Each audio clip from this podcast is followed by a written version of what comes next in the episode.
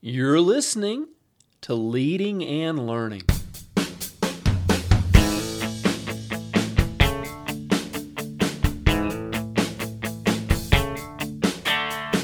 This is the place where we talk about practical leadership, theology, fitness, how to create winning habits, and so much more. My name's David Spell, and I'm a retired police officer, a pastor, a New Testament scholar, and a leadership coach. My goal on leading and learning is to help you live your best life. Thanks so much for joining us today.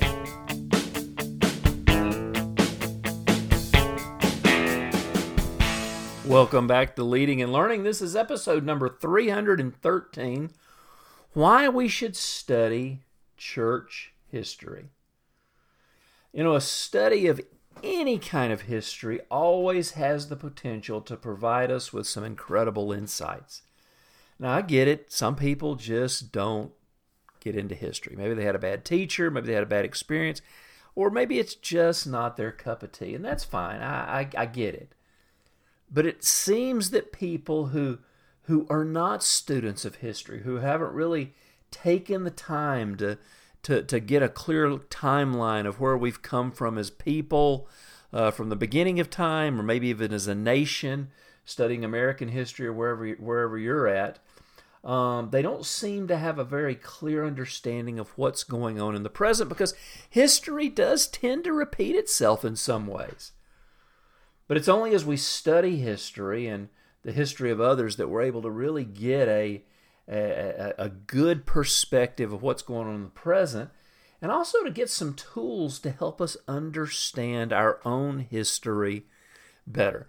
Now, I'm not saying everybody needs to go out and major in history and spend hours, do, you know, reading it, but but there is a benefit to to to gleaning everything we can from history. And church history is a fascinating segment of history and really should be studied by everyone who says that they're a Christian. And again, I'm not saying you have to spend hours and hours studying church history or go get a degree in it, but there's so much that we can learn.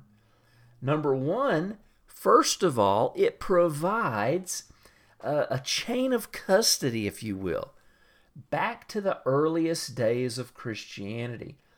When we look at early church history, we see the connections between Jesus' apostles and, and the other followers who followed Jesus to the church fathers of the second century and onward. Now, this is huge because one of the things that, that, that Christianity maintains is that really doctrinally, um, Orthodox doctrine really hasn't changed in almost 2,000 years. No matter what people will say, if you trace it back to its purest and most basic form, Christians have believed pretty much the exact same thing for 2,000 years. That's, that's pretty much unheard of. These apostolic church fathers, um, they, these were the men who were students of Jesus' disciples. So, in other words, people who who uh, followed Peter or followed Paul or followed John or some of the others, um, they became the early church fathers, and then their students carried on that tradition.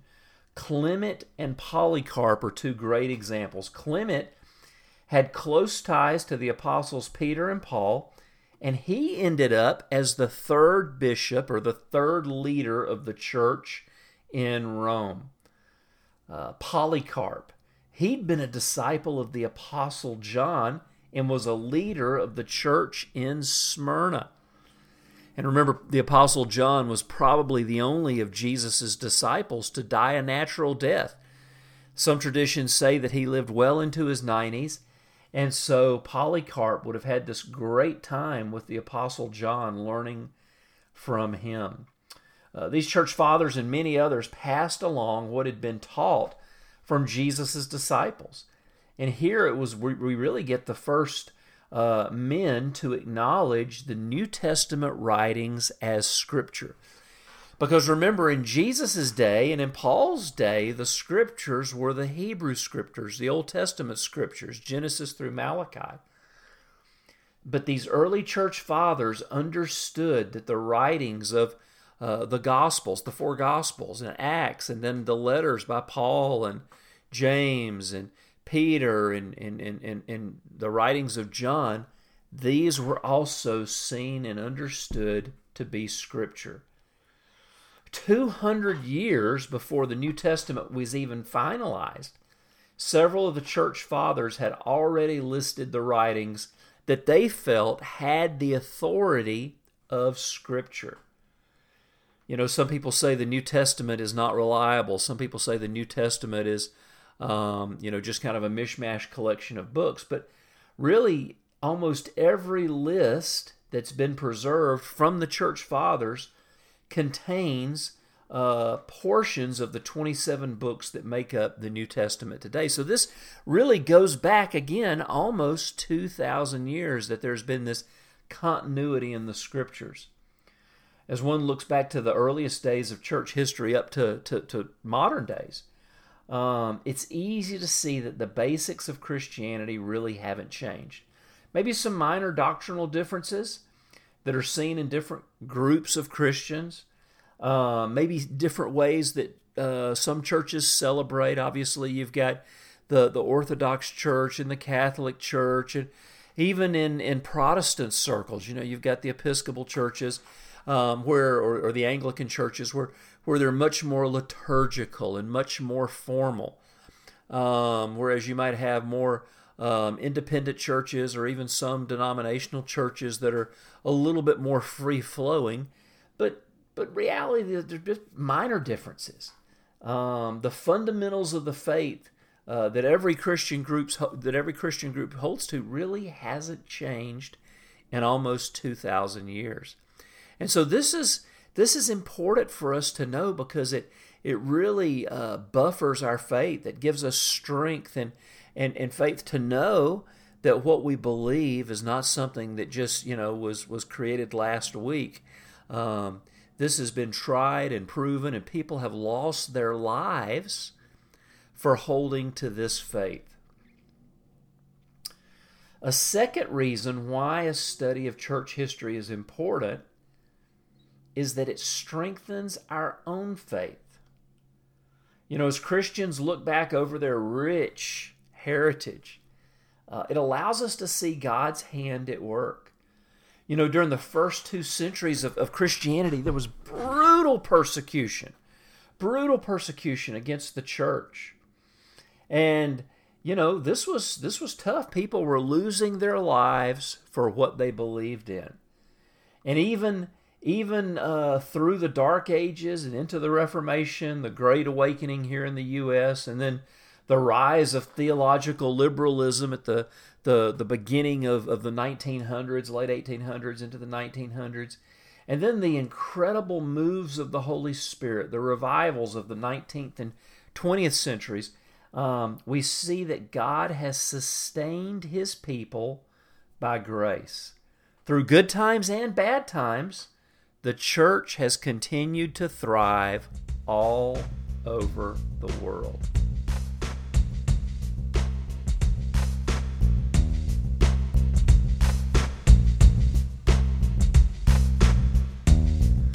Don't go away. We will be right back. I want to let you know this episode of Leading and Learning is brought to you by my book, New Testament Snapshots. New Testament Snapshots is an exciting look at 12 of the lesser known characters in the New Testament. You know, we all know about Jesus and Peter and Paul and John and some of the, the key people in the New Testament. But what about some of the guys and girls that we don't have quite as much information about? You know, there's enough there that we can actually present some, some pretty good uh, portraits of these folks if we're willing to dig just a little bit. So, so that's what we do in New Testament snapshots. We dig in, uh, we, we really do some, some, some kind of in depth studies, but it's fascinating. Um, you know, I guarantee you, if you pick up miracles or pick up New Testament snapshots. Started to say miracles in Mark. That was the book we talked about last week. But if you pick up New Testament snapshots and, and dive in, you will learn so much. You'll be so inspired. And I know your faith is going to be enriched. This is a great book for personal Bible study or for small group study. So click on the link, grab a copy. You can get an ebook or paperback, uh, whatever you prefer, and I know that you will love it. Well, all right, we're talking about why church history is still important. And we, we said, first of all, it provides a chain of custody back to the early days of Christianity. It strengthens our own faith when we see how God still works in his people. And then another really uh, important benefit to studying and examining church history is that it prepares the church for the future. You know, as, as, as much as some people would like to stamp out organized religion, Christianity is not going away. Christianity is thriving in so many parts of the world, especially those places where it's being persecuted. It's, it's, it's amazing. One of the church fathers said that the blood of the martyrs is the seed of the church. And the more they persecute us, the more we will grow. And as history has shown us, though, the church is only effective when it's able to adapt, adapt and change its methods with the times. And and you may see some circles of Christianity that really haven't adapted. They haven't changed and those are the ones that tend to be struggling. Now, notice I did not say that we're changing the message. We talked about changing our methods and, and maybe some of our systems. But the message of the gospel has not changed really in 2,000 years. So the methods, they change regularly. I'll give you an example. One example of that would be the technology that we use to spread the gospel you know, this pandemic of, of 2020 and into 21 has forced the church to pivot. And, and even though my particular home church was already uh, posting their, their, their video messages on onto uh, YouTube, now we had to pivot and actually create a whole service online. Uh, churches are streaming, churches are using so many means to reach people throughout the world. Um, you know, and even in the earlier days, technology was having an impact. Uh, after the, the printing press was invented, the printed word was the primary means of spreading Christianity throughout the world. Um, to be able to pass out brochures and pamphlets and scriptures and New Testaments and Bibles, um, you know, really was such a big deal to take the gospel into all the world. Uh, a few hundred years later, the the, the printed word is still important, but television, radio, the internet um, have become at least as important as the printed word in communicating the gospel. Successful and growing churches understand the power of having a presence on the internet. Uh, uh whether it's a good informative website, whether it's utilizing a podcast to share their messages, YouTube, um, as we talked about, streaming services, uh, whatever it is, using the gospel allows us to be much more impactful and to have more influence. Um, a quick example uh, during the, the pandemic, the COVID pandemic, uh, originally all of our small groups, connect groups, were, were Zoom formats. Now we're back to doing them live, and some people still choose to do a digital group, and that's fine. But now we're back to doing them live. But the digital groups, what we're seeing is this incredible outreach. Um, one particular women's group, they have people from four different states that are a part of this Connect group. They get together, they share, they connect, they share, they, they talk about God. They, they actually are doing a Bible study. And um, so, women from four states. We regularly have people from other countries participate in our online services. So, it's allowing us to have an impact and influence uh, far beyond what we ever thought we could do. Uh, another example of changing methods. Remember, we're not changing the message, but we will change our methods regularly, and that's music. Um, Fanny Crosby. Man, if you've never heard of Fanny Crosby, she was a whirlwind. She was a 19th century hymn writer, and she really has several thousand uh, songs and hymns to her credit.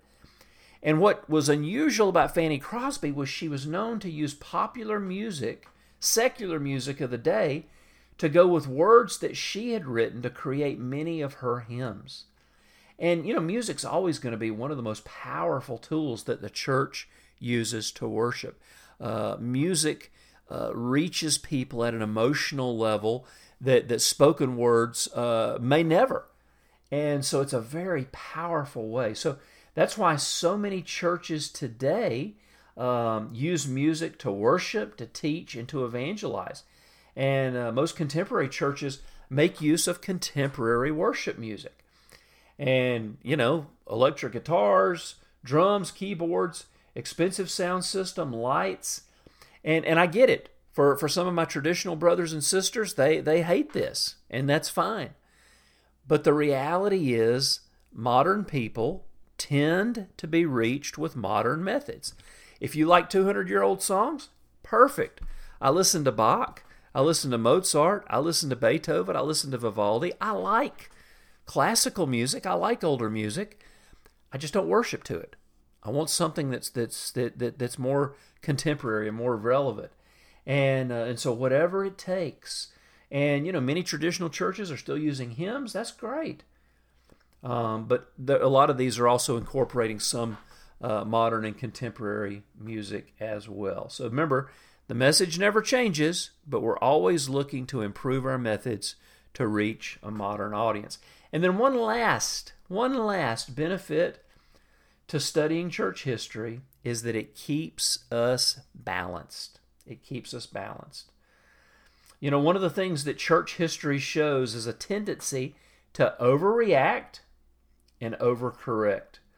The pendulum constantly seems to swing too far one way uh, into being like the world or too far into separating oneself from the world. The reality is the church, to be the church that Jesus has called us to be, must always maintain that tension of living in the world, being relevant as much as it can, having an impact in the world, being influential, but not becoming like the world. A look at church history can help keep the pendulum from swinging too far to either side. Well, a quick recap. We said that a study of church history provides the chain of custody back to the earliest days of Christianity. We said that um, church history is important because it strengthens our own faith. We can see what God's done in the past and take faith for the future.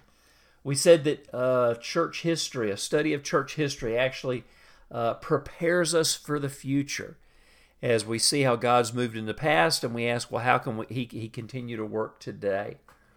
And then a last benefit to studying church history is that it keeps us balanced, keeps us from swinging too far into the world or too far from being separated because Jesus has called us to be salt and light. Well, I would love to hear from you. What are some other benefits to studying church history? What's what's something that's really stood out to you as you have spent time studying this incredible subject? I'd love to hear from you. Go to davidspell.com, leave me a question or a comment for today's post. I'd love to hear from you and have a conversation. Um, if there's any way I can help you, if you need help with your church, you need help with your leadership team, something else you want to talk about, david at davidspell.com, and I will get right back with you.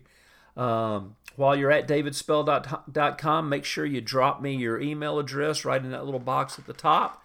That will allow us to stay connected. Well, friends, thanks for being with me, and I'll see you next time on Leading and Learning.